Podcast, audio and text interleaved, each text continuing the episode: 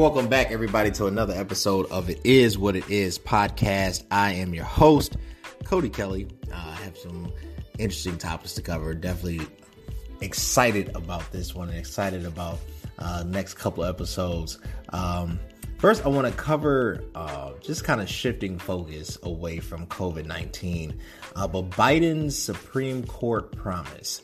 Uh, I want to go into just basically from a political standpoint what things are currently happening and how uh, that presidential race 2020 is shaping up. Also, want to drop, uh, really cover just kind of the business effect uh, from COVID 19. Uh, gonna be short sweet today, but look forward to engaging with you with with It Is What It Is podcast. So, Mighty Joe, uh, Vice President Joe Biden, former Vice President Joe Biden, uh, according to Sahil Kapur, has promised that if elected president, he'd put the first black woman on the Supreme Court. To make good on that pledge, he has to look at some atypical places. Uh, Supreme Court justices are usually evaluated from federal appeals court. 11 of the last 12 confirmed justices were plucked from an appellate court. The exception was Elena Kagan, who was the U.S. Solicitor General, a position so embedded with the institution it has been nicknamed the 10th Justice. Only five black women now are on the U.S. Appeals Court, and all of them will be 68 or, or 68 years of age or older. According to data compiled by the NBC News, Federal Judicial Center, Biden would face pressure to pick someone younger who could secure uh, the seat for a generation or more. None of the last seven confirmed justices were older than 55 when nominated. Biden also pledges to shine a light on the stakes in 2020 election for the High Court, where conservatives hold a 5 to 4 advantage. The future of Justices Ruth Bader Ginsburg, 87, and Stephen Breyer, 81, both Democratic appointees, loom large over the future of big issues such as abortion rights and civil rights. The next oldest justices are GOP picked Clarence Thomas, now 71, and Samuel Alito, 70. Uh, so some of my thoughts. Uh, obviously, this is a strategic move uh, by Joe Biden, understanding that a the Supreme Court has to get younger.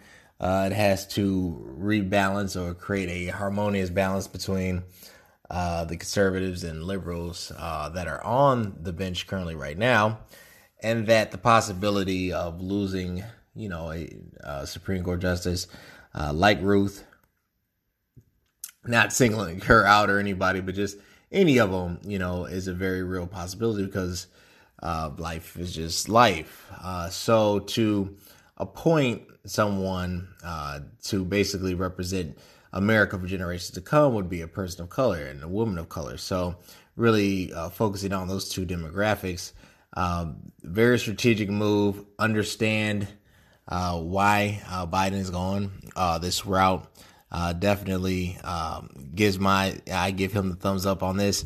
Um, I don't really have any negative or negativity to uh, spread on this because every Supreme Court justice appointee or appointment is a political move. It is not a random put you know names in a hat and you know we just pick you know we pick out one that'll fit. It is to further align the initiatives of the executive office for years to come, even past the presidency, is to make sure that um, certain cultural aspects and policies are implemented and executed.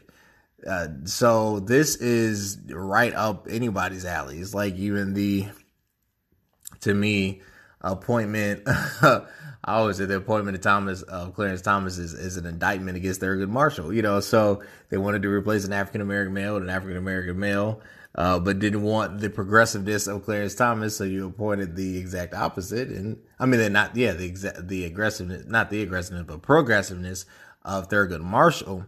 So you appointed uh, basically on the opposite side Clarence Thomas.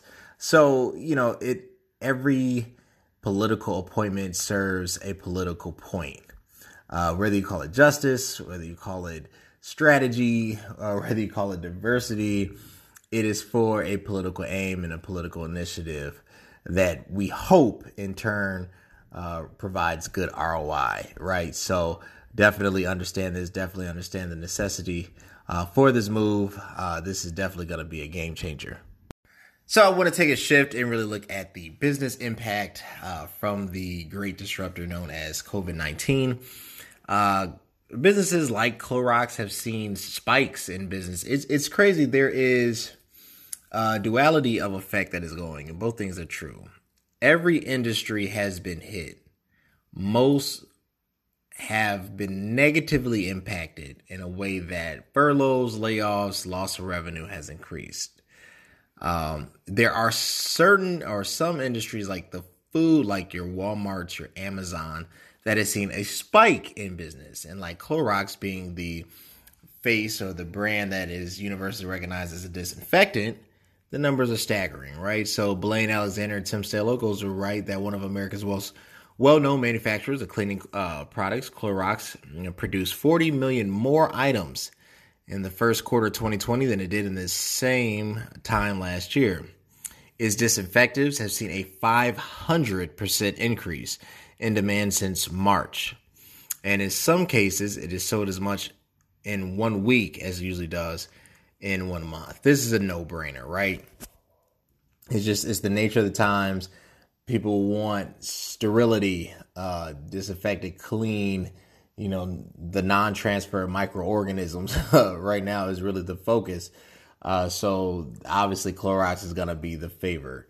Uh, but there are other businesses uh, that are not only struggling to survive, are forced to make an executive decision be, uh, between complying to national or or what I mean national, federal, or state regulations or operating their business to ensure future survival. Uh, across a couple articles. Uh, one was a uh, business, uh, I believe it was in Kentucky, um, and they operated a spa, usually the spa restaurant. Uh, and basically, because the ordinances you had to practice social distancing, they weren't allowed to open.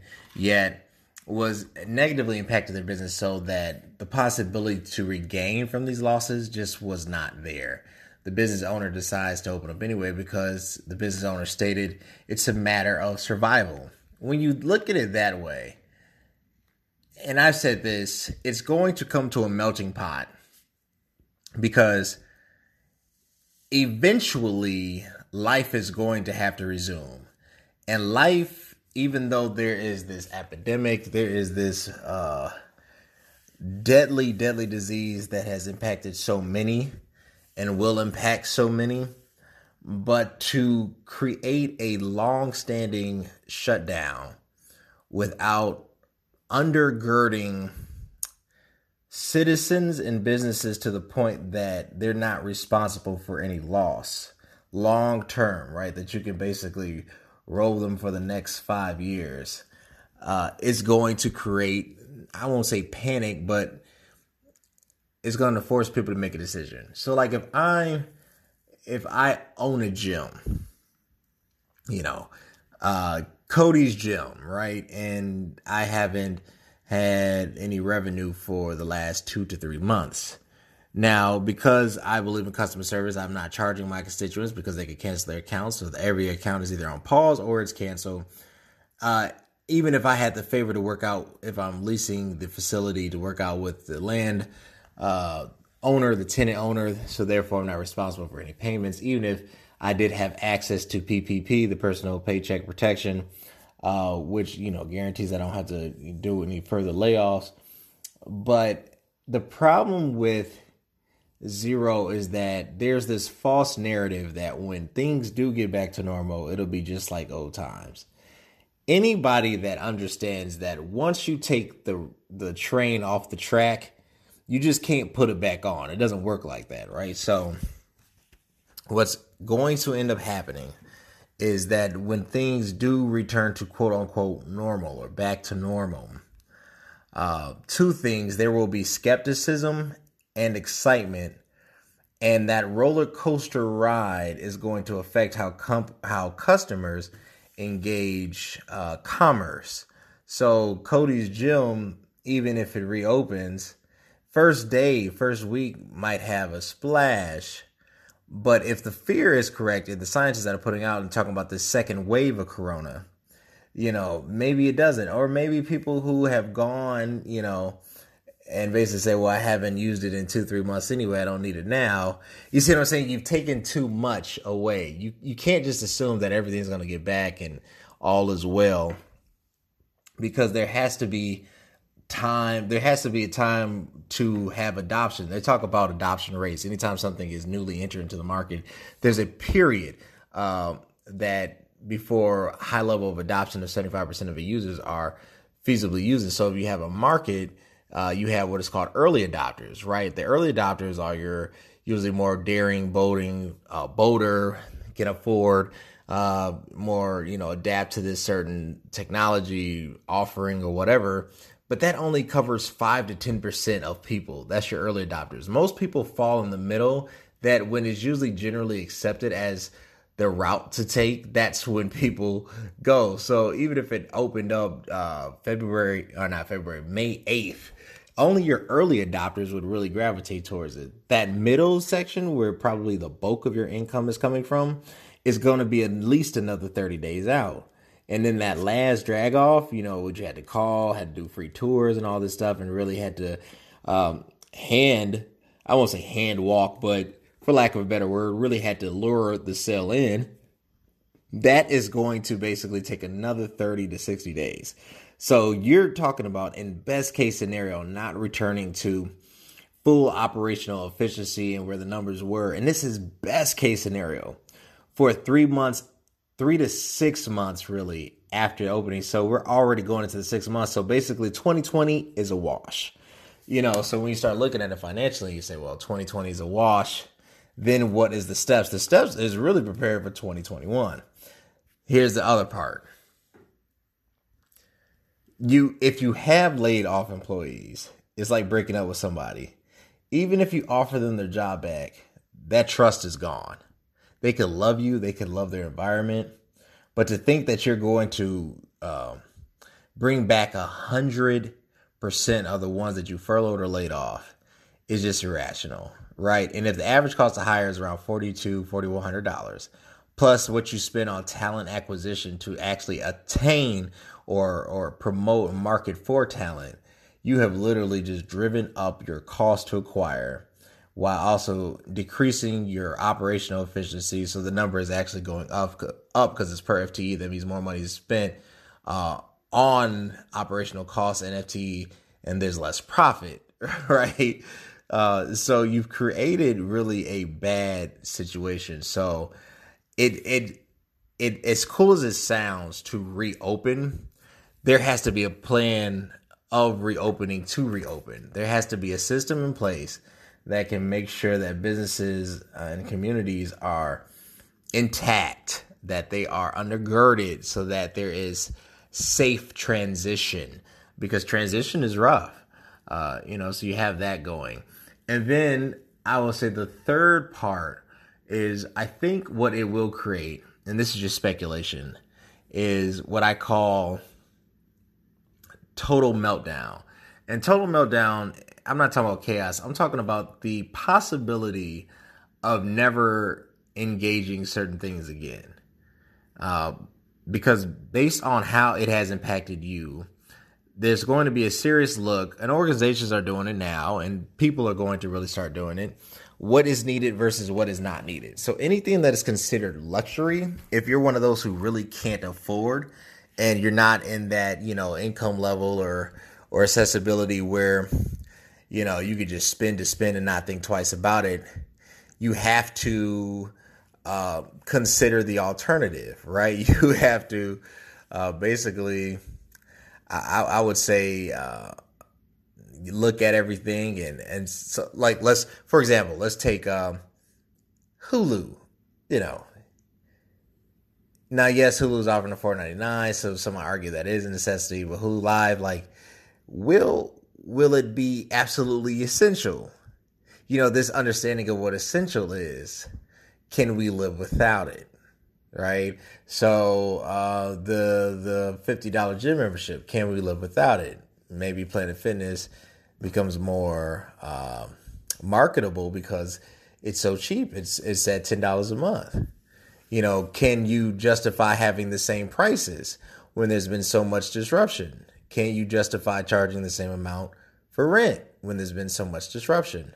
Are you willing to risk the greater for this little slice of the pie that wasn't really impacted? And when it comes to the absolute necessity of things, that's where you're going to see this rift between consumer and company. Because now all of a sudden, 60 inch TV, you know, Black Friday, that doesn't mean anything. I got a phone. If I want to watch it, I can watch it on my phone. I can YouTube it, you know. So there's going to be this, and this is what I'm talking about the meltdown, which is an, a breakaway from things so that stability can truly not just take place but sustain.